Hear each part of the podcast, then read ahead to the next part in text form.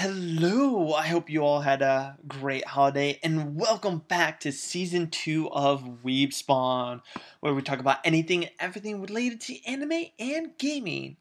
We are by no means experts, just huge fans.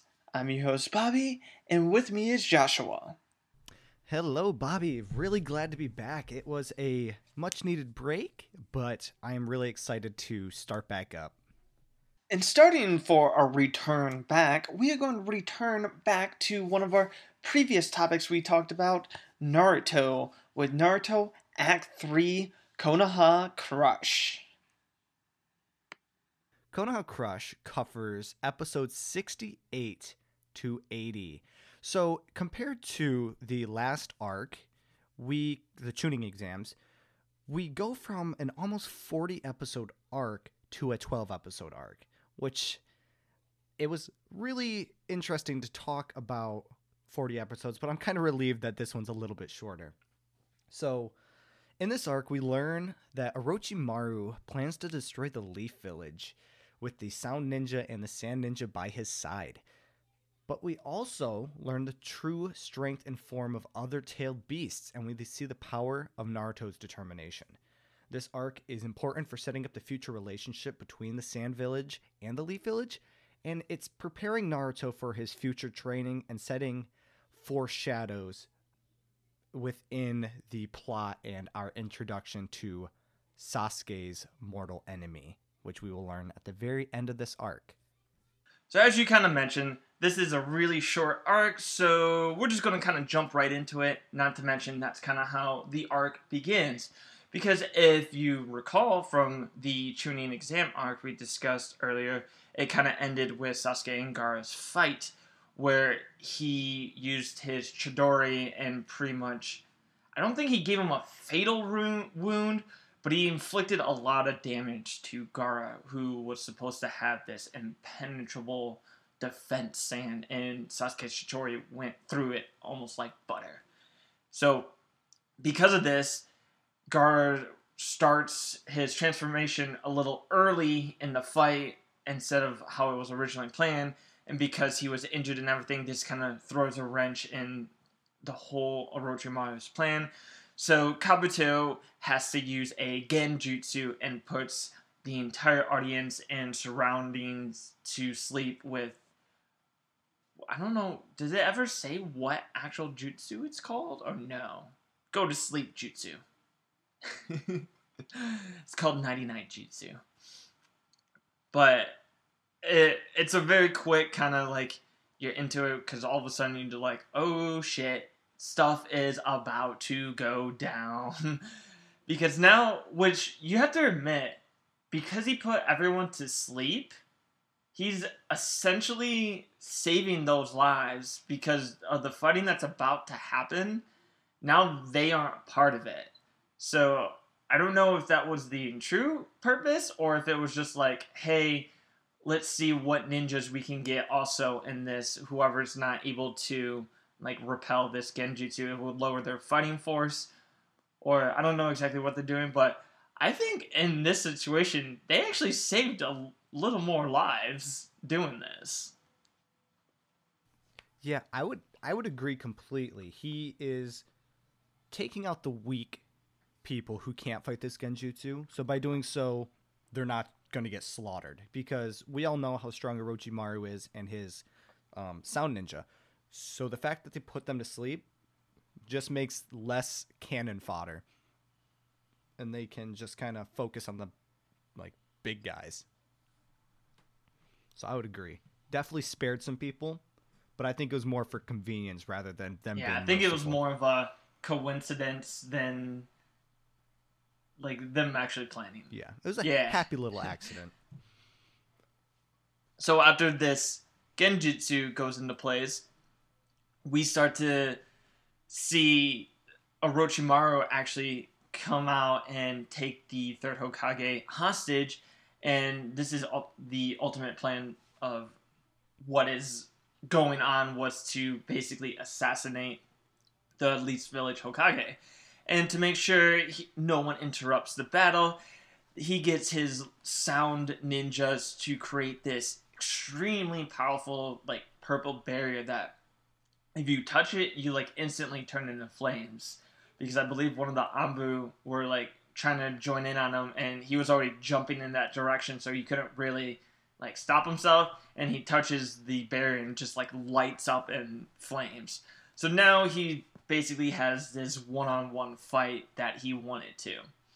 But of course, it's Naruto, so we don't just see one fight at a time. So after this, pans back over and we see that the sand ninjas summon this giant ass snake that just starts attacking the like defensive wall barrier whatever you want to call it of the village and now the sound and sand ninja are starting to invade and of course battles break out all over the village Temari and kankuro who were the sound ninja that were taking the exam quickly get Gaara to safety so he can recover.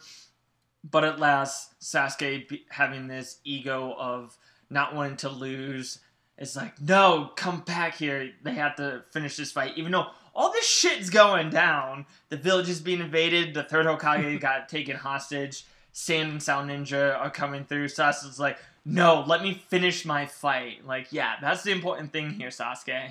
You said Temari and Kankuro were, I think you said sound, but you meant sand. Oh, I might have um, accidentally said sound. It might have just been me hearing you wrong, but that's okay. But yeah, like Sasuke does not have his priorities straight right now. He is in the middle of a fight, and all of a sudden his village is being attacked, and he's like, you know what? I'm not done yet. Let's let's continue this. Little ego there, but it wouldn't be Sasuke without a little ego. That's true. So, within all of this chaos, Kakashi and Guy fought off the Genjutsu and are protecting the citizens from this attack. And he calls out to uh, Kakashi calls out to Sakura, who also resisted the jutsu, and tells her to wake up Naruto and Shikamaru because they're about to go on an A ranked mission after a decent amount of time without going on any missions. So it's pretty fun. Naruto's going to be excited. He loves high ranking missions. So this is a really nice scene to look at when we want to kind of look at the type of skills that the characters are good at. For example, we would expect high level Jonin like Kakashi and Guy to resist this Genjutsu because of how great their abilities are compared to Kabuto and lesser ninjas.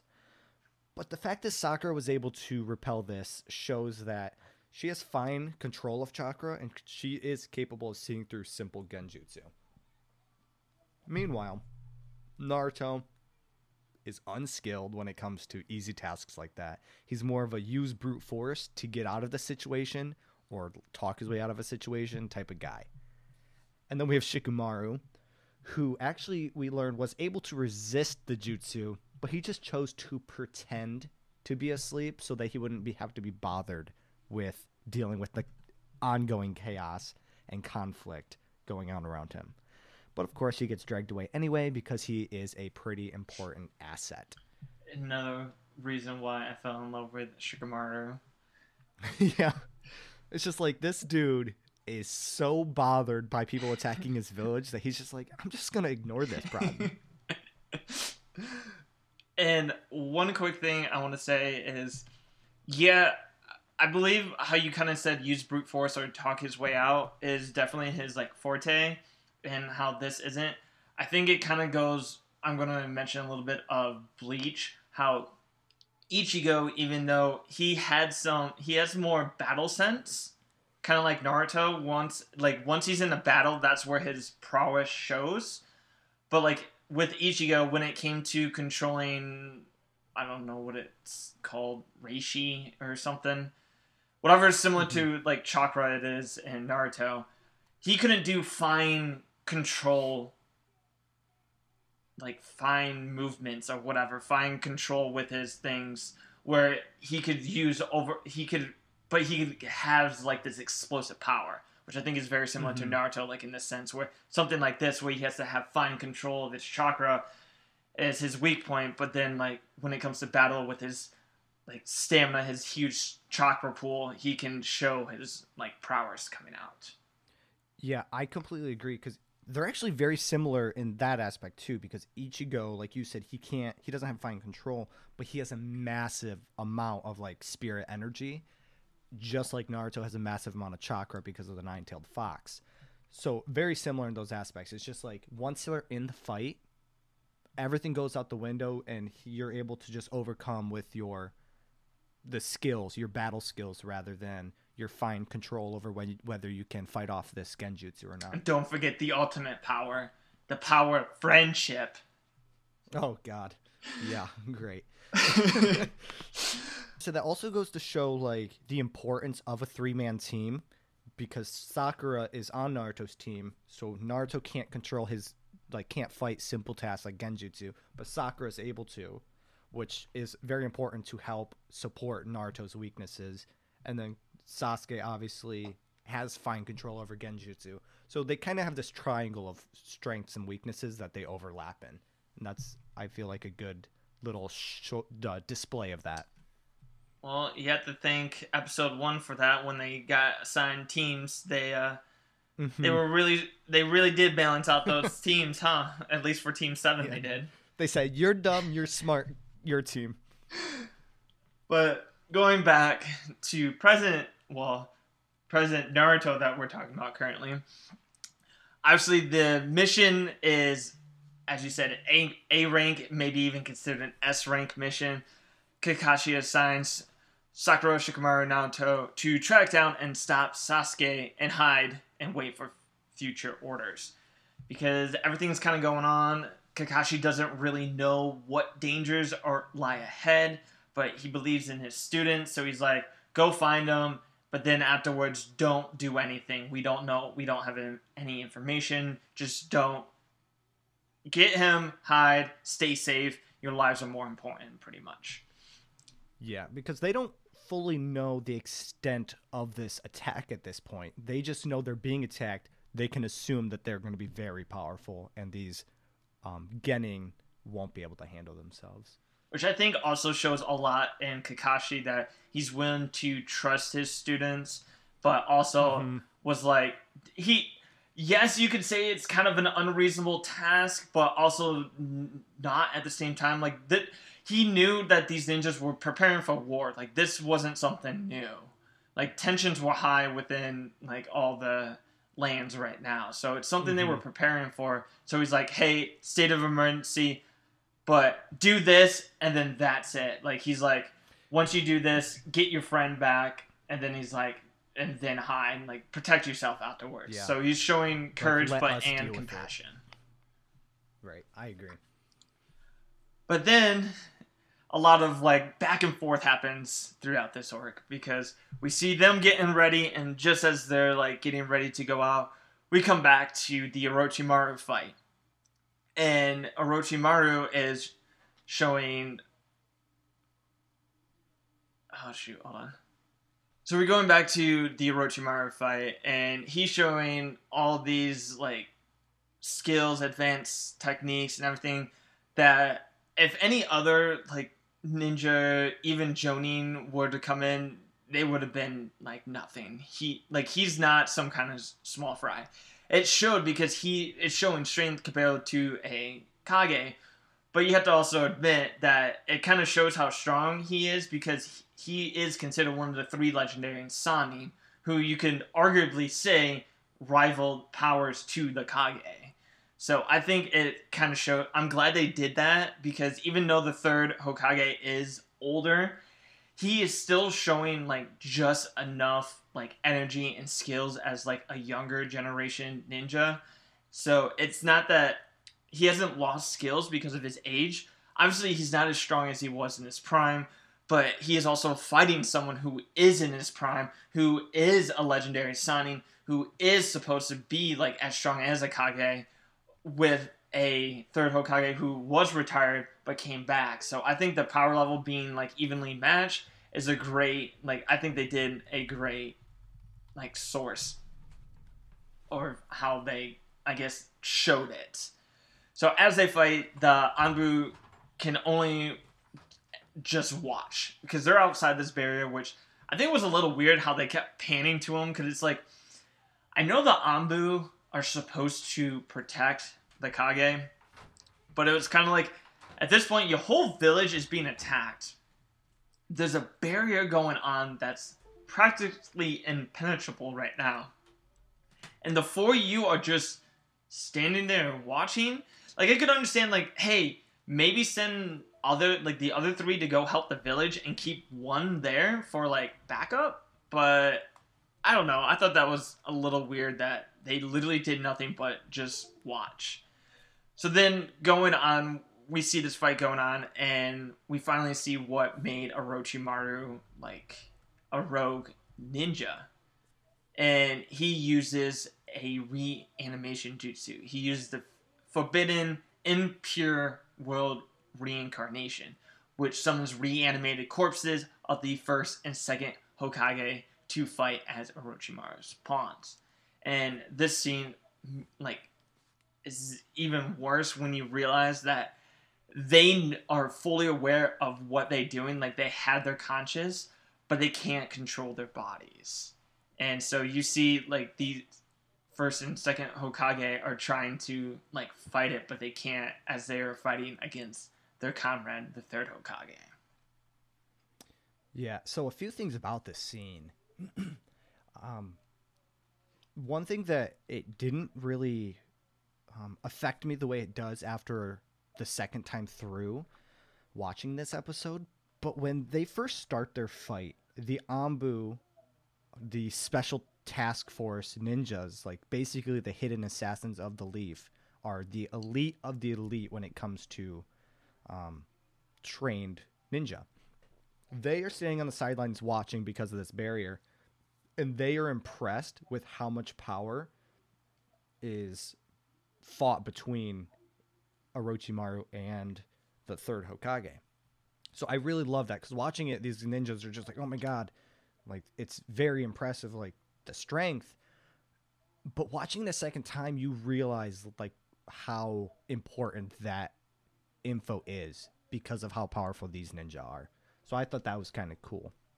And then, like you said, with uh, the first and second Hokage being fully aware of what they're doing, just kind of hurts because they see their their friend in, in such an old state, being overpowered by Orochimaru, or at least um, comparable to Orochimaru, and now they have to fight their friend and basically just overpower him against their will. And it's really sad. It's a sad reunion because being dead, I mean, I, I'm assuming they knew they were dead, but um, just the fact that now they're being forced into something that they don't want to do, it's just, it's a tough scene.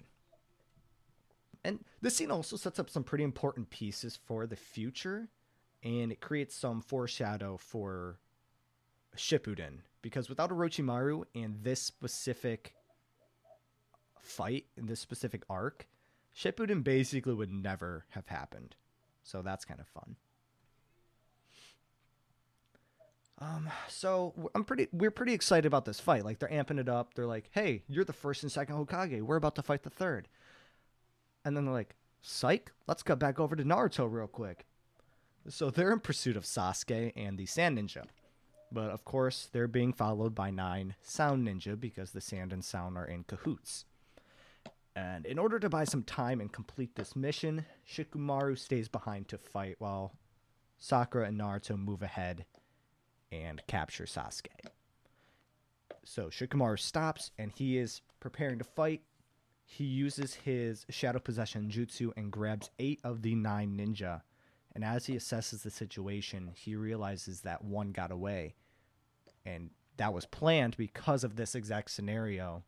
He was worried that, or they planned that if there was an ambush, at least one of them would survive and go and get it after the Naruto and Sakura. So he realizes during this fight that he doesn't have enough chakra to fight off these guys because of the state that he was left in after the battle with Temari. So he accepts his fate knowing he's going to lose. At least he was able to buy some time. But before Shikamaru is able to meet his demise, Asuma Sensei shows up and defeats all eight ninjas very easily. Wait. Which is pretty cool. I love the this whole setup because it does look like it's bleak because you see his, you see him holding on as much as he can, and you see the shadows slowly going up, and he resides his fate. But then Asuma comes in and is like, "The fuck you doing to my students?" and then just wipes them out with ease. I'm just like, mm-hmm. yes. and this was like one of the first not first scenes but this is one of the scenes that just makes me appreciate Asuma and the character that he is. And you just feel him. He's such a nice guy and he cares so much. So seeing him protect Shikamaru like this was just like yeah Asuma's in it. We're gonna win this. Also one huge thing I love about this fact is unlike a lot of like shonen animes at the time or even sometimes now that we always forget that these people are getting like yes we've seen some incredible fights and some incredible power come from them but the people that are attacking right now are supposed to be stronger than them. It, so it was kind of a nice relief that we showed like hey even though they are the leaf village ninja like shikamaru just came from a fight. Like he shouldn't have been able to win this fight. And instead of making it like somehow like he's like obviously it would have gone against his character because he's kind of the whole lazy thing, but would have been like, no, I have to hold on for like Naruto Sas- uh, Sakura. Like, and then like all of a sudden he gets his chakra back and is able to use like Shadow Strangle Jutsu or some shit out of nowhere. No, he actually loses his jutsu, but then Asuma, who's a Jonin, who's their sensei, comes in, wipes him out, and is like, hey, I'm here. Good job. You did your job. And now it's like, and now I'm here to do my job. So they remind us mm-hmm. that while they are still getting power, they are still getting. They're not supposed to be this all powerful ninja just yet. So I kind of like how they did. They showed this, and that they still have a long way to go to train to become who they are today. Mm-hmm. Yeah, they really just they lack that fine discipline, that control that these uh, Jonin have. They're just like you said. There's amazing battles, but that's people of equal strength fighting each other. They really Shippuden or sorry, um, regular first um, section of Naruto really solidifies how weak they actually are compared to what they will be in the future. So yeah, like you said, it's just a great way to show that. I'm glad they did it though, because like there are some animes mm-hmm. where you do see them get power ups, but it, I feel like a lot of shonen animes, like especially like now, if this situation would have happened, they would have gotten some new power, some new skill, or something mm-hmm. would have happened to turn the tides. But no, they're just like, nah, we're gonna bring in Asuma Sensei for this. I think it also kind of helped that they did that for future references because there are some more battles going on that show like the sensei's powers. So I think they overall, I just think they did a good showcase on like how their power levels kind of grew yeah. as time went on and used the people who were supposed to be at that power level at that time to fight that enemy.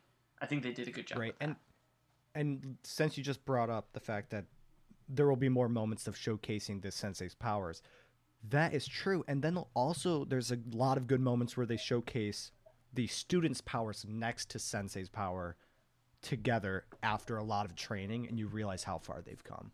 Yeah, it's it's just a good it's a good journey and that's why I think it sticks with people so much. But before we start getting way too off track with that, yeah, yeah we don't want to go too far ahead. Let's go back and now we go back to the final showdown. Well, the final moment we're going back. We get back to the Hokage showdown, which is the episode I started watching on literally this episode is where we see him because this this match is practically becoming a stalemate at this point. And we start seeing all these different like elemental attacks. We get fire style jutsu from the from the third blocked and then countered with water style jutsu. Then he uses earth style for defense, and then he'll, the first Hokage attacks using taijutsu, and it's just like everything is just getting like he's just getting almost overpowered at this point. But then the they actually even like cornered him because they used the first Hokage's wood style jutsu, which is almost isn't that's not a Kekkei Genkai, but it's like Uh, it's very I hard to it use. is a Kekkei It is? Genkai, only because um, this is also a spoiler for the future, but Orochimaru was never able to replicate it, but it was such a strong and powerful jutsu that he created a specific person in order to Oh. utilize this Genji or this Kekkei Genkai. Gotcha. So it wasn't okay. Which you probably know who I'm Yep. talking about, but yeah, he creates him so he could utilize this because he's not able to recreate it. Gotcha. So it wasn't Kekkei Genkai. And so then now when he uses that, now it's like, oh no, like the battles, it looks like the battle's about to turn. The Hokage, Hokage looks like he's just about to be killed now at this point. Yeah, I love this battle because it shows that even though the third is an old man, he is still has the skill to run laps on so many ninja of this village. Like it it's just he is unbelievably agile and powerful in this battle and he's facing two former prime Hokage and he is still holding his own.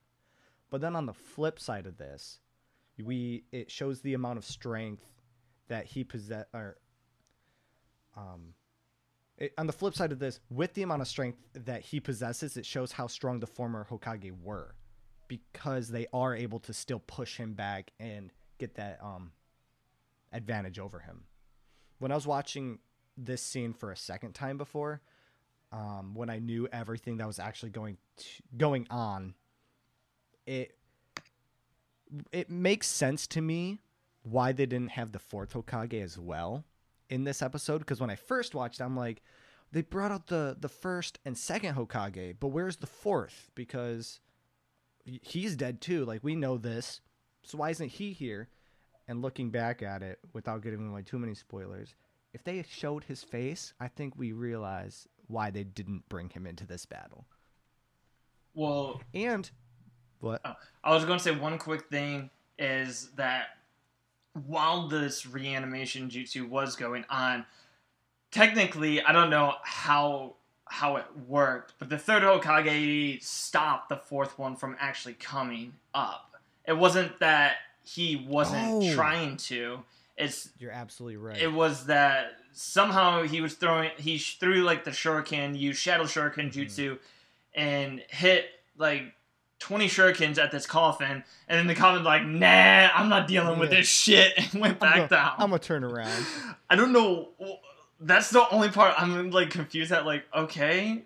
Coffin said, "I, I'm gonna head out." yeah that's pretty much what happened. I'm just like but now obviously we know why it did that but like at the time i'm just i was always curious like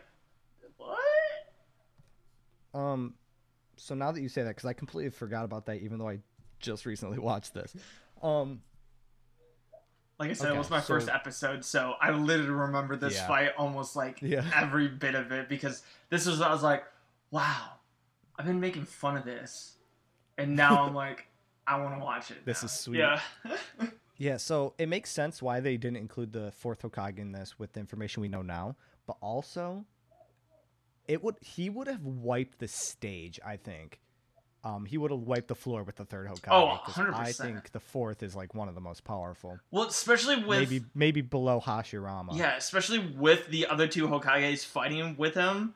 Oh yeah. It, yeah, third Hokage sweet. wouldn't have stand a chance. Because the Oh, only but- reason I feel like they he even was able to kind of like hold off was because the first and second were fighting back, like Yeah. the jutsu. Obviously, they couldn't do it, but they were still like resisting.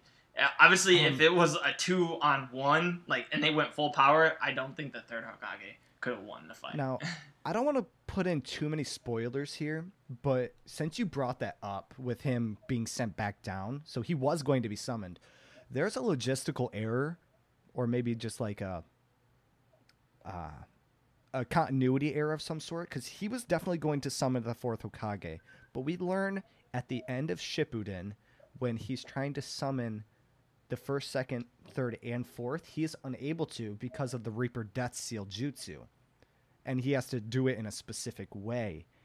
And we already know that the fourth Hokage used Reaper Death Seal to save the village and seal away the nine-tailed fox. So, with that being said, he wouldn't have been able to reanimate the fourth Hokage in this moment.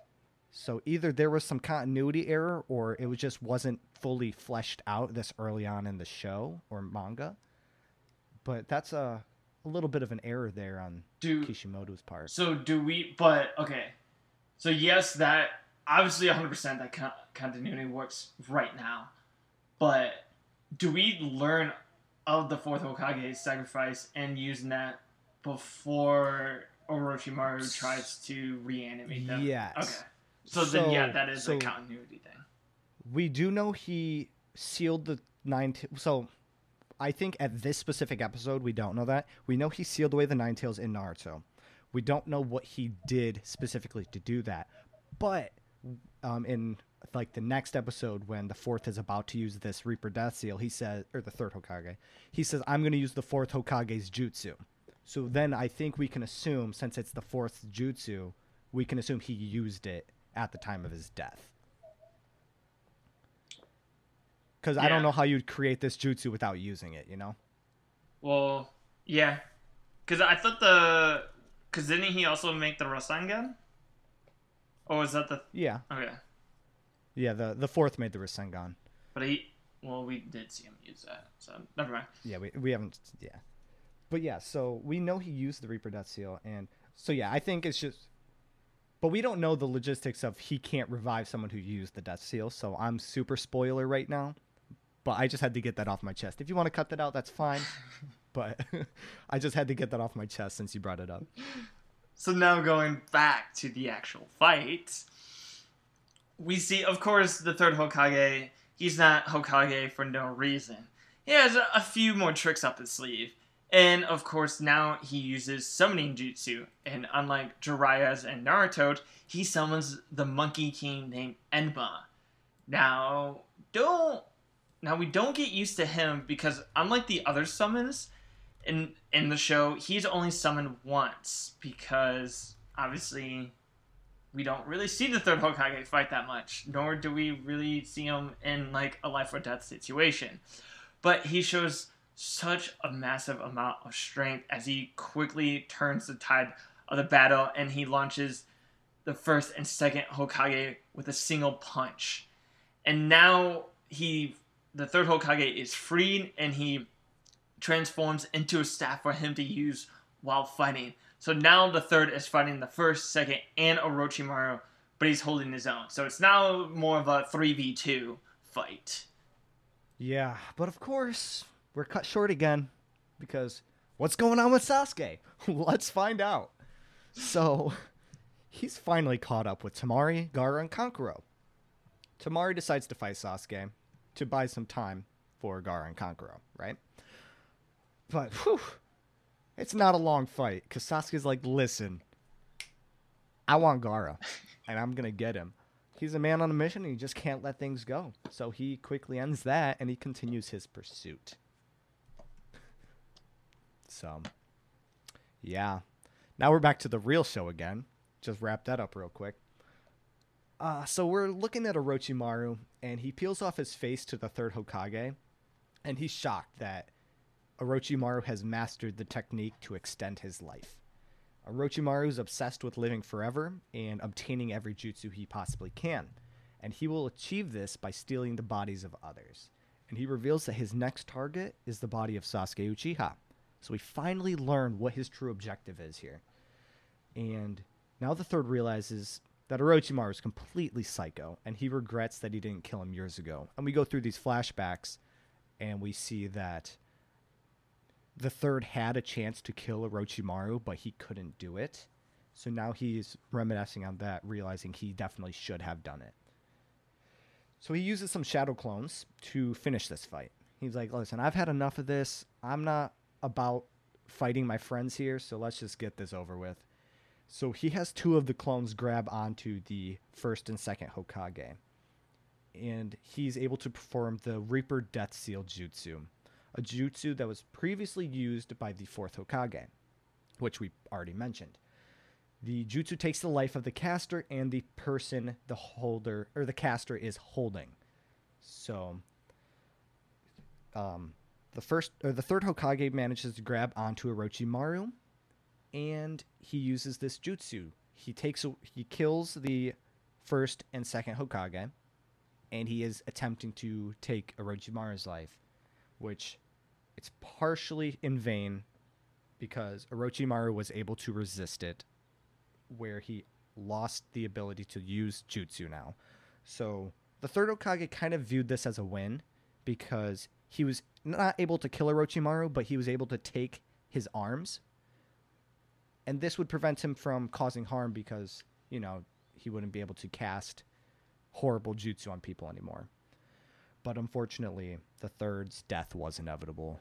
So he lies there dead now. Rip.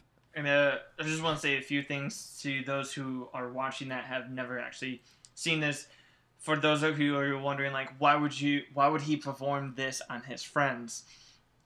One, the first and second Hokage actually wanted this jutsu to happen because, as we kind of mentioned in our little tangent, when using the Reaper Death jutsu to like take both the first and second Hokage's soul with them, now it's almost like a seal to protect him from being reanimated again. So yes, it yes and no of like if you can say it's a disgrace or whatever because it's like oh you performed such a hitty hint uh hint whatever bad jutsu on your friends but at the same time he's also almost protecting them because if i'm remembering it they also kind of like thank him because they're like yes now i can't get reanimated now for like for bad purposes again. And the whole if you're wondering like what he means by taking his arms because he was resisting the third Hokage kind of knew he couldn't take his entire soul. So he so he gets the person to like cut his soul up and it gets rid of his arms. So he's absolutely no way to use his arms because his little soul got cut.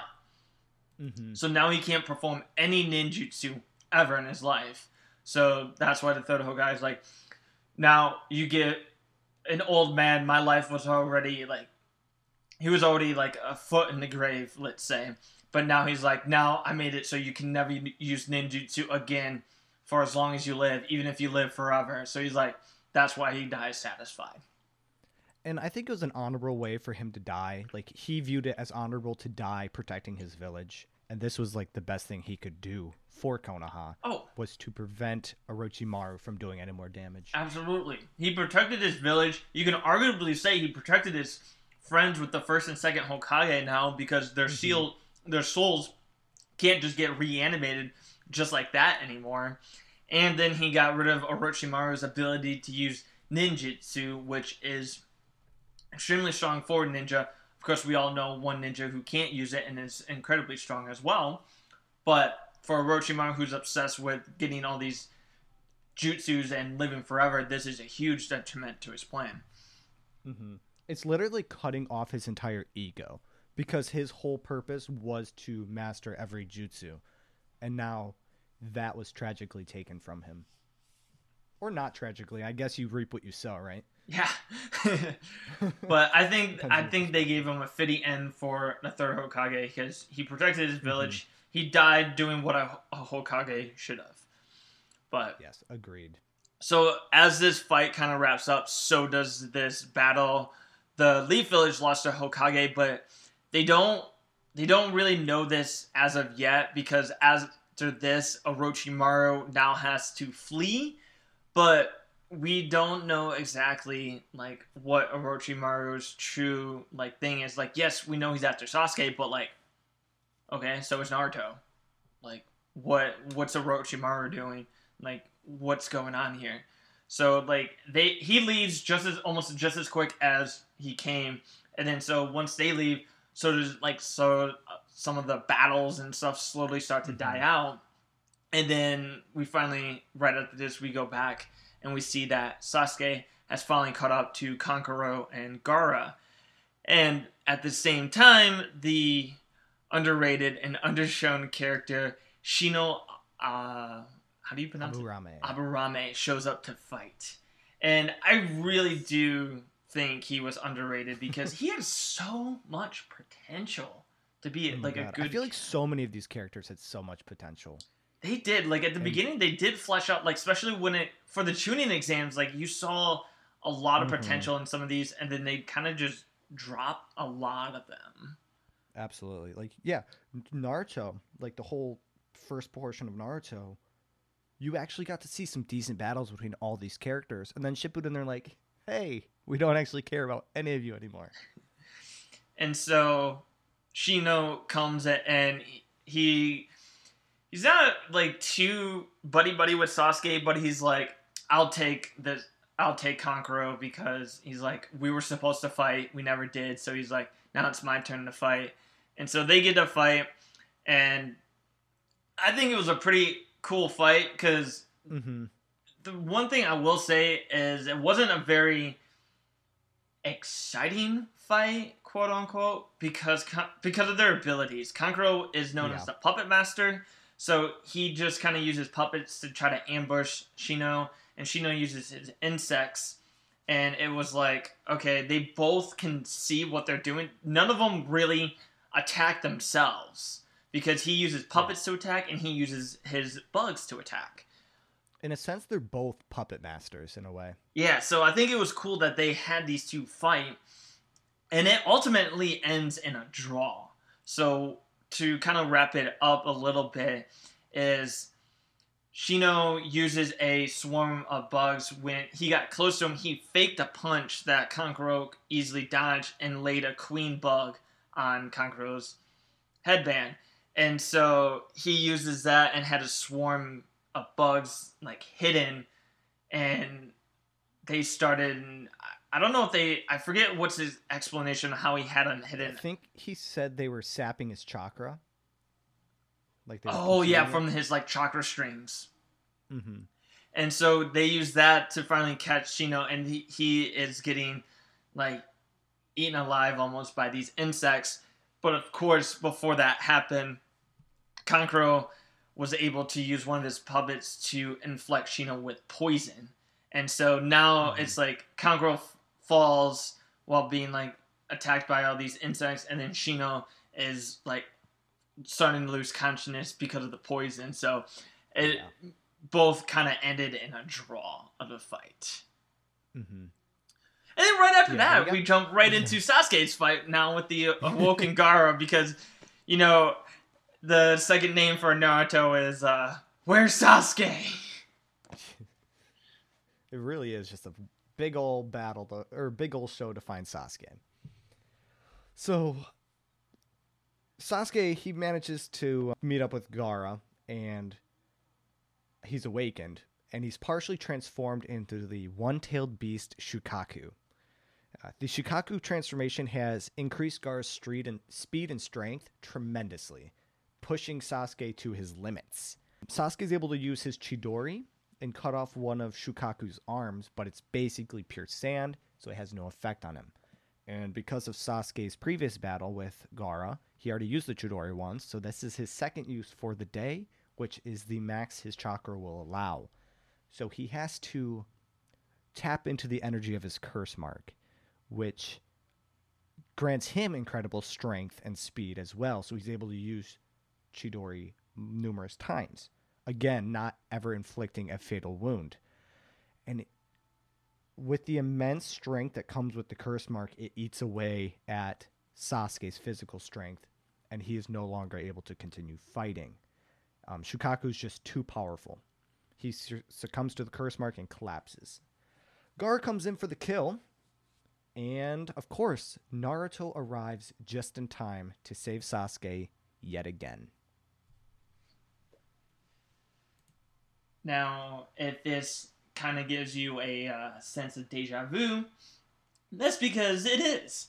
This is kind of a reoccurring theme, and also, not only does it kind of show Naruto's character, but it also kind of shows Sasuke's how his fall to depths as well.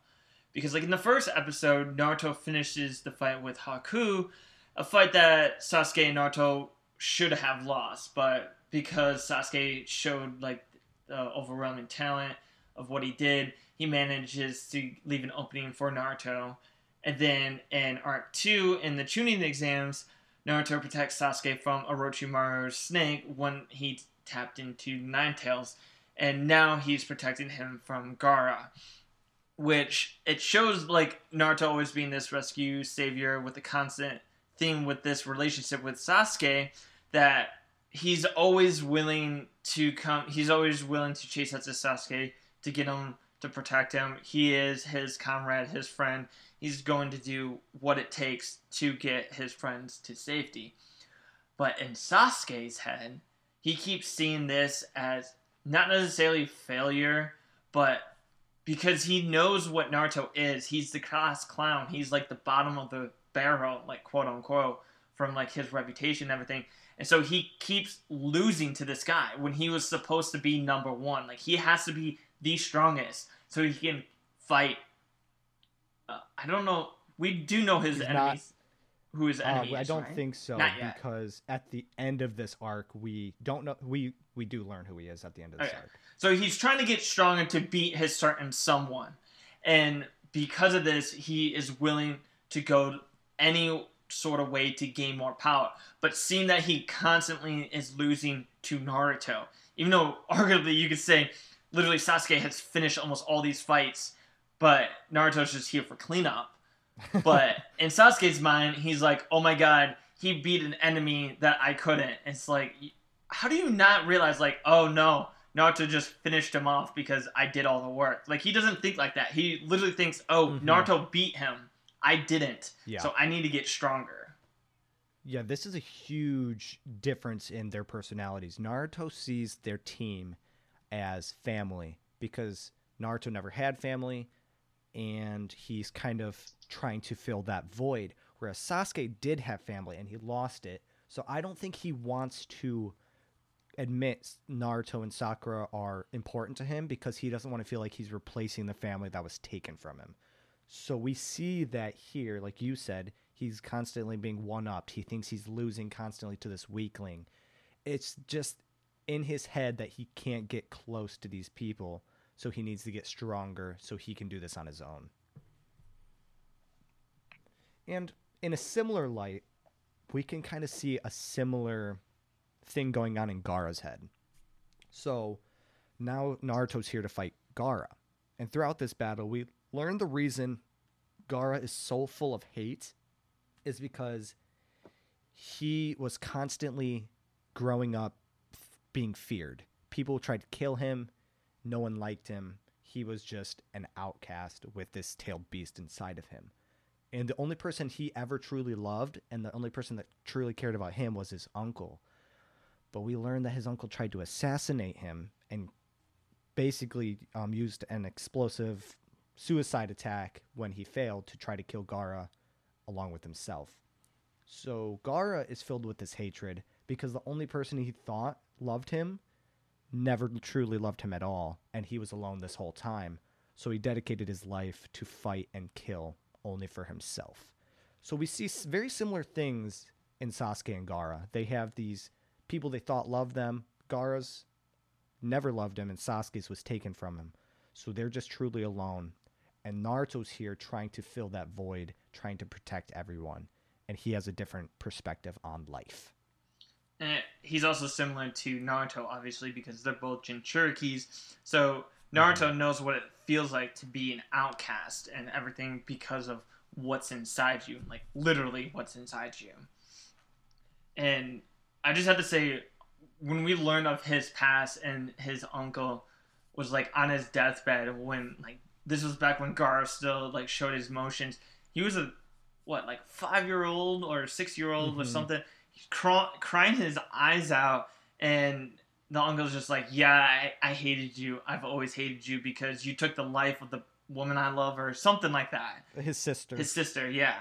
And it's like, I honestly, I when I first watched it, I didn't know if he was just telling them that as like a tough love type thing because he's like Mhm. he was the only person left that his uncle knew he was the only person left that cared for him. So he's like, now because I can't watch over him, I have to make him stronger. Like I have to, even if that meant him hating me. But to this day, I'm not sure if that's the Yeah, case or if he actually just straight up hated him. Yeah, I completely. I think he wanted to love him since he that was his nephew and that's his his sister's child. He wanted to love him and he tried his best, but I think his feelings for his sister um, were deeper because of that sibling bond. So as much as he wanted to love Gaara, he never truly could. So the only way for him to get over that was to try to kill Gaara. So I think he wanted to love him, and he probably did at one point love Gaara when maybe he was born and when he was very young. But I think his hatred just grew as he would have to take care of Gaara, knowing that he killed his sister and stuff like that. Yeah, it's just So I think it's a it's a love hate. yeah, it was just a really powerful scene too because I'm just like, Mhm. damn, like I, I'm just like, oh my god, not like I completely understand Gaara now. Like I Yeah. have, well, obviously uh, I don't want him like just mindlessly killing, Right. but it's like okay, I can 100 percent get- see where you're coming from. Yeah, and even Naruto sort of gets it because at one point Gaara or he realized Gaara's alone, and he said like he was re- reminiscing and like, could I have turned out this way if I didn't meet Iruka, if I didn't have the third, Yeah. and all these people around me who did show me a little bit of affection, could I have turned out like Gaara? which kind of brings into the continuation where we see Naruto is trying to fight off Shinka- uh, Shikaku, and he obviously uses his what uh, signature jutsu, the Shadow Clone Jutsu, and manages to summon like thousands of clones to force Gaara actually to his full transformation. Because at this point, he's still only part transformation. I don't know if he's like just resisting it or if he can't go full like one tails or what. But now he's able to go full transformation. And then once he does that, he obviously now has the advantage over Naruto and he goes to do his sand coffin, which if you remember in the Chunin exams is a very brutal way to die. But of course, before he can actually do this, his chakra is almost gone, but he manages to tap into the Nine Tails chakra and uses his summoning jutsu, and he finally brings out Gabu. Is it Gamma Gamma- Bunta? Mm-hmm. Gamabunta. And he's like the ultimate chief toad warrior. I don't I don't know what the high like the one of the highest warrior toads is. Whatever. He's a big motherfucking toad. He's a big motherfucking powerful toad. Yeah. he has his little sword and everything, and they go toe to toe with Shikaku. And this is kind of when he gives his like speech where he's showing Gaara. He's like, "We're the same." He goes, "I understand how you feel. I was alone as well. I had nobody to care for me, but because I had Iruka Sensei, I had the third Hokage." Like you said, he's reminiscing about like if I didn't have those people, would I have turned out just like you? But because he didn't, he had those friends, he had those pillars to rely on. He didn't go down Gaara's path. So now Naruto's almost pissed at Gaara because he's like, so what? You just gonna let them torment you? You gonna let them use you? It's your it's your life. Do it how you want to do it. What? Just because you're a Jin Jinchuriki, you can't like live your own life. And he starts getting kind of like pissed at him. He's like, "Open your eyes," and then he freaking he just during the fight like Gaara. I don't know if he was losing chakra or control or whatever, but he's like He- partly out of uh, Shikaku. Yeah, he um used some I forget what it was called, but it was a sleeping jutsu, so he lost consciousness and Shukaku was able to fully control the Jinchuriki state or the transformation state. So he's basically just sleeping sticking out of Shukaku's head. Gotcha. And then does he punch? Because I thought he headbutts. I'm almost Um, positive it was a headbutt. It may have been a headbutt. Because right before this, uh, Gamabunta like grabs Shikaku and like they're like in an arm wrestle, kind of like they both they both lock hands and everything. And Naruto's on Gamabunta, and Gaara's body is hanging out. And so he decides to jump, and I'm almost positive he headbutts him, and he's like, "Wake up!" And he does that, and all of a sudden Nope, like wakes him. up. What? It was a cold cock. He punched the shit out of him. Oh, it was. Yeah, I just rewatched it. He launched at him and knocked him out. Oh, so he just freaking nails the guy with a haymaker. hmm and then obviously because of like his Oh state no, we're we're both right. He punches him to wake him up, and then he headbutts him to finish him off. we were both right. I forgot about the headbutt. i was like i almost remember the headbutt i didn't remember the punch that's funny how we both remember different parts okay so he does headbutt him towards the end and then that kind of like that almost signals like the end of the battle because Mhm. Shikaku disappears, Gamabunta disappears, and they're both on the ground. And like even during this, Naruto's still like inching forward, and like Gaara's just like, "Why would you go so far for someone like me?" And he goes, "Because we're the same." Uh, and he's like, "What do you mean you're all alone? Don't you have your like?" I don't know if he knows they're like brother, they consider brothers or sisters or whatever. But he's like, "You have Temari and Kankuro. Like, what do you mean you're alone?" And then that kind of like sets him up to be like, "Oh shit, I'm not Yeah, alone." Like m- maybe I am kind of fucked up. Yeah, and so that kind of is the tipping point for Gaara. He reevaluates his life at that point, and he's just like, "Wow, like if Naruto can do it, maybe I can too." So that kind of ends this arc. We have a little funeral for the third Hokage. After the the chaos has calmed down, we have a a nice little funeral to mem- commemorate his life and service to the village. And then we pan out to the outskirts of the village where there are two guys in black cloaks with red clouds on it, looking at the village, and one asks the other if he feels bad for his little village. And after some pause, the man responds no. And he lifts his head, revealing the Sharingan. Dun dun that dun Is how we end Arc 3. which is a phenomenal way to end arc three. I think. Yes, I do too because you at this point they make it known that Sasuke's the last surviving member of his Uchiha clan. They also make it known that the only the Uchihas excluding Kakashi have Sharingan. So then they show this motherfucker who's just like, "Yeah, this is my village and I also have a Sharingan." It's like, "Who the fuck is this guy? What's his relation to Sasuke? What is going on? Is this Why the are these guys matching?" Is this the guy Cool. that Sasuke has been looking for? The world may never know. Yeah. It's like what Until arc is four. happening?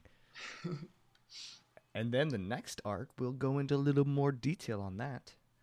But to end arc three with the question of the day, what was your favorite fight? Because there were quite a bit of them. Mm-hmm. They kept panning back and forth. Yeah. Pan f- back and forth. Basically, this whole arc was just two fights. That's it. It it honestly was like there were some little fights here and there, but yeah, it pretty much was like two main fights. Yeah, and my favorite fight, I'd have to say, is the uh, third Hokage's fight because that's the one that started it all off for me. Yeah, I de- I I would have to agree with that because th- that's what brought me into Naruto.